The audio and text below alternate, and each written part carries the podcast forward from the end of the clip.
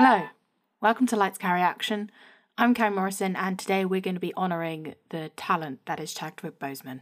Apologies for the delay in the uploading of this episode. I moved house last week, and it was chaotic to say the least. So I simply ran out of time to watch the films I was planning on watching. So I apologise on that behalf. And I explained last week the reason why I wanted to cover the films I wanted to cover this week. I remember when the actor Heath Ledger died. It was early in the morning and my sister was just crying on my mum's bed, being so upset that he died. Chadwick Boseman was that for me. I was so shocked. I was so, so heartbroken about it that I cried. And obviously I send my condolences to his friends and family. But I wanted to take an opportunity to commemorate his talent by doing an episode based on his fantastic work. And with that being said, let's get to it. So let's go to the first film we are covering this week. Black G I, is it fair to serve more than the white Americans that sent you here? Nothing is more confused than to be ordered into a war to die without the faintest idea of what's going on. I dedicate this next record to the soul brothers of the first Infantry Divisions. Be safe. Yes, I've been meaning to get round to this film for ages, and I finally, unfortunately, got round to it in these circumstances. Da five Bloods is about four Vietnam veterans going back to Vietnam to collect the treasure and the remains of their fallen comrade, their comrade played by Chadwick Boseman. And let's say things go chaotic from there. Who was that guy? That brother was the best damn soldier that ever lived.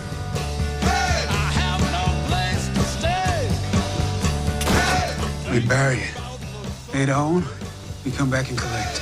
Being back here, it is not easy.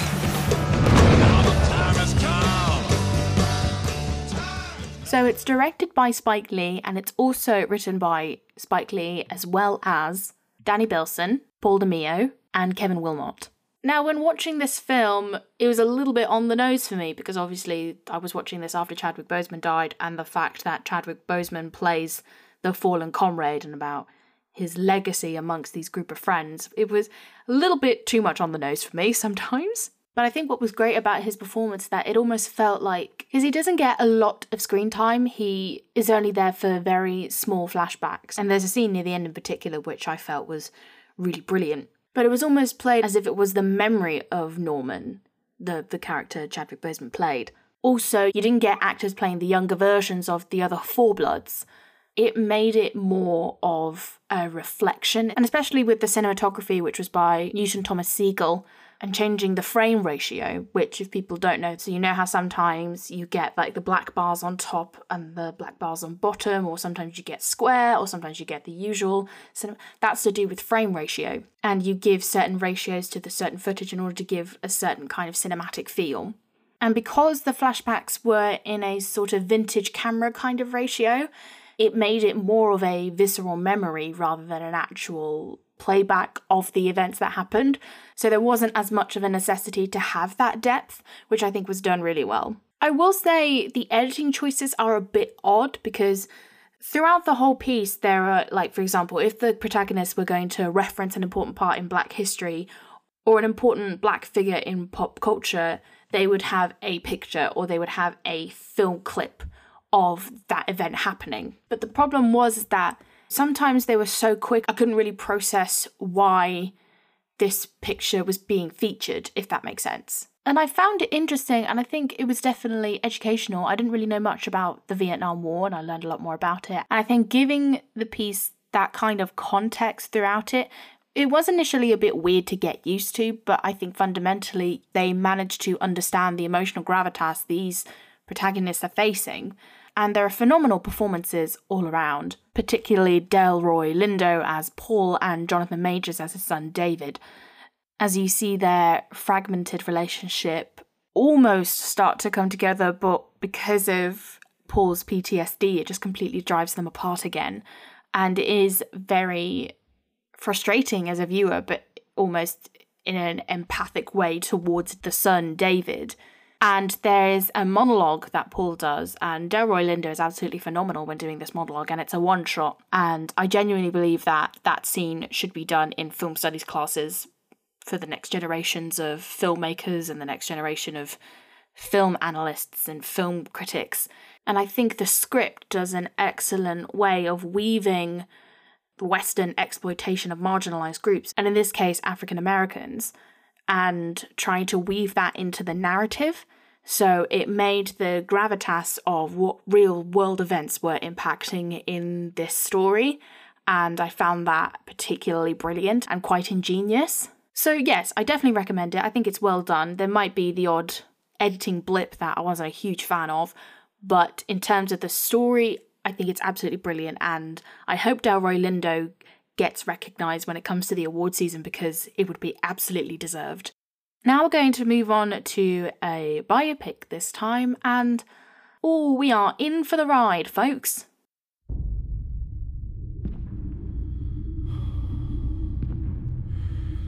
don't know who he is, or where he is, but he's coming.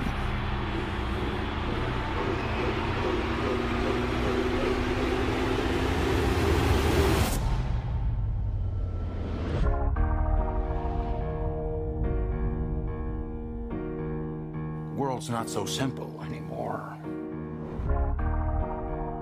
I guess it never was. Yes, I'm going to be talking about twenty thirteen's forty-two, which is about the biopic of Jackie Robinson. Jackie Robinson is the first African-American person to play for the Brooklyn Dodgers and, in greater context, Major League Baseball. And you also get the perspective of the general manager of the Brooklyn Dodgers, Branch Rickey, and how they pushed through the essentially bigoted vitriol they got. You want a player who doesn't have the guts to fight back? No, I want a player who's got the guts not to fight back.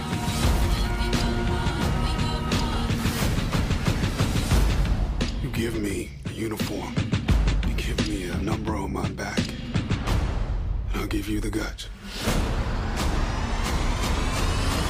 So I'm gonna be frank, I hated watching this. What I was really frustrated by is that it wasn't about Jackie Robinson. Chadwick Boseman is phenomenal as Jackie Robinson, like as he as he always is, and there are bits when he has to internalize the racist vitriol he gets from these bigoted people, and seeing those moments when he's just about to crack, or when he is in his own home, or he's having a private moment, you can so see it in his eyes that he is being so hurt by this behaviour. It's so heartbreaking, and you really feel for him. But my fundamental problem with it was just the whole plot. And I know that sounds odd, because there's already a plot, because it's based on real events. But the problem that I found with it was this film was meant to be about Jackie Robinson, and yet what actually happened is that it became about Branch Rickey and how one hundred percent pure, absolutely not racist whatsoever person that he is. And there's just the odd bad apple that is chucking the racism, and for some reason, someone in the higher-ups is so good and pure-hearted that he manages to solve racism, when we all know that's not how it works. The higher-ups abuse their power to push back marginalised groups so that they can retain their power. And specifically, as it's documented in American history, the fact that, you know, all the higher-ups are the ones that are quote-unquote morally pure is disingenuous, it is probably historically inaccurate, and it is insulting. It's about Jackie Robinson's talent and the hard work he put in in order to be of the same standard as the Brooklyn Dodgers in the first place, if not of a higher standard.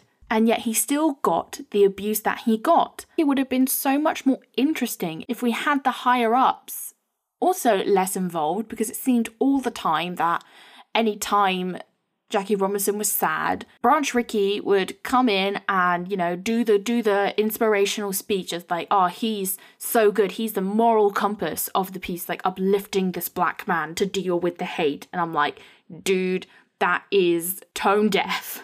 It's just the whole scripting and the structure of the entire piece. As I said, it felt tone deaf and it just is focusing on the wrong people. And because of that, it come across as quite gross to me. And also, the whole time the music came across as really cheesy, but it wasn't as if there were specific moments in order to carry the piece. It was throughout. So there's a lot of things fundamentally wrong with this picture that I just didn't agree with. But in regards to Chadwick Boseman and his performance as Jackie Robinson, as I said, he's absolutely phenomenal. And if you wanted to see his interpretation of the famous baseball player, then by all means, go forth. But I fundamentally believe that Chadwick Boseman and the person that played Jackie Robinson's wife, Nicole Beharie, they deserved a much better film. And last thing I will say is that if you want to learn more about how white saviorism is portrayed in films and why it is damaging, I highly recommend watching a film that was made by the YouTube channel The Take. And there is a video they do of white saviorism explained in movies. Great video, very educational. Go forth and watch it. Now we're going to move on to our last film we're covering this week. This is another biopic. And let's see what we thought. You special. Your mama's a no-account fool. Daddy too. But you ain't gonna be. One day, everybody gonna know your name. James, man. Yes, so I'm covering twenty fourteen's Get On Up, which is a biopic of the American godfather of soul, James Brown, who is played by Chadwick Boseman. And essentially it talks about the life of James Brown and how he became the person later on in his life who became very self-isolating. He's a showstopper. It's a miracle. Look at these people, James. When is it going to be when we up there? We'll be back in ten. Right now. What? One, two, three, four. One, two, three, four. One, two, three, get up. Get on up. What's wrong, Mazel? You can't play that like you told us. It doesn't work musically. It doesn't sound good. Yeah. Get up. Doesn't feel good. Yeah. Get up. If it sounds good and it feels good, then it's musical. Get up. You're entering a game here where the rules are already set out. I'm just a street kid from Augusta, Georgia. Now, tell me what you see. Get up. Now, I'm struggling to describe the plot to you because structurally, it is bizarre. I think the film took a big risk in terms of having constant timelines for the audience to remember, that they would jump back and forth whenever it seemed narratively cohesive in order to back up the emotional gravitas of the scene before. The problem I found with that is that I was just very confused. I was like, what story are you trying to tell? It seemed like segments almost, rather than a cohesive through line. I didn't really feel that connected with James Brown, and it's made even harder by the fact that James Brown was a terrible person, and you can read up on that. He treated everyone terribly. I mean, in the film, you show that he is a wife beater, and that is very hard to get on board with when they're the protagonist. And so because of the way it's scripted, it kind of falls apart. And also, I think they were trying to replicate the narrative style of House of Cards, which is that Netflix series that originally was was starring Kevin Spacey. But you had these odd moments when James Brown would talk to the camera and there would be a one shot of him walking through things and explaining things.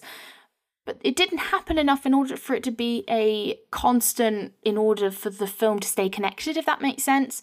So it just felt a bit random.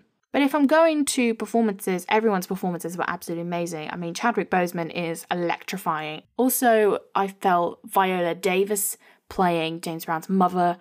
She was hypnotizing any scene she was in. And she's not in the film that much. But every time she came on, she had such a presence and such a spark that made every scene exciting. Like, I am on the edge of my seat seeing what is going to happen. And also Nelson Ellis playing Bobby Bird was also spectacular as well. Altogether, the film as a whole, it didn't have that spark. I mean, I know I said that about, for example, Viola Davis in her acting, but I didn't feel like behind the scenes there was a passion there. And you kind of need that in order to feel connected to the piece. But I'm going to talk about Get On Up and also forty-two. The writers and directors were majority white men. And the problem with that is that any kind of racial tension that the film wanted to do, it seemed almost surface level, slash there wasn't that much of an understanding as to how awful that racial tension actually is. We all know fundamentally that racism is bad, but if we look at films like Selma, which is directed by Ava DuVernay, you had the insidious embodiment of that racism, and so it made it more heartbreaking. Whereas for forty-two, for example, I've heard the N-word more than I could possibly count, and it lost its meaning. I mean, we all knew it was bad, but it felt like it wasn't explaining why it was bad. So I didn't feel that there was that emotional gravitas that I think it needed in order for it to have that effect on viewers. There's one thing taking that level up and saying racial slurs, but there's another thing having to really hammer home why that was a problem for the characters to say that. And particularly forty-two, and there were moments like that in Get On Up, that wasn't there. And so it felt disconnected from the story they were trying to tell. And to have that story told by white men, it's a little bit like the elephant in the room. They are really tentative to really go deep into the elephant's being and why the elephant is there, but they are so worried about criticizing themselves and their ancestry history that they they, that they don't want to do that. They're just gonna they're just gonna acknowledge the elephant, but the, but they're not gonna try and deal with the elephant. But that's all the time I have for it this week. Uh, in terms of the film I recommend, I definitely recommend Da five Bloods. Spike Lee is an absolutely tremendous director, and so I definitely would love to watch more of his work. But thank you so much for listening. Please rate and review this podcast wherever you get your podcasts. It would be tremendously appreciated.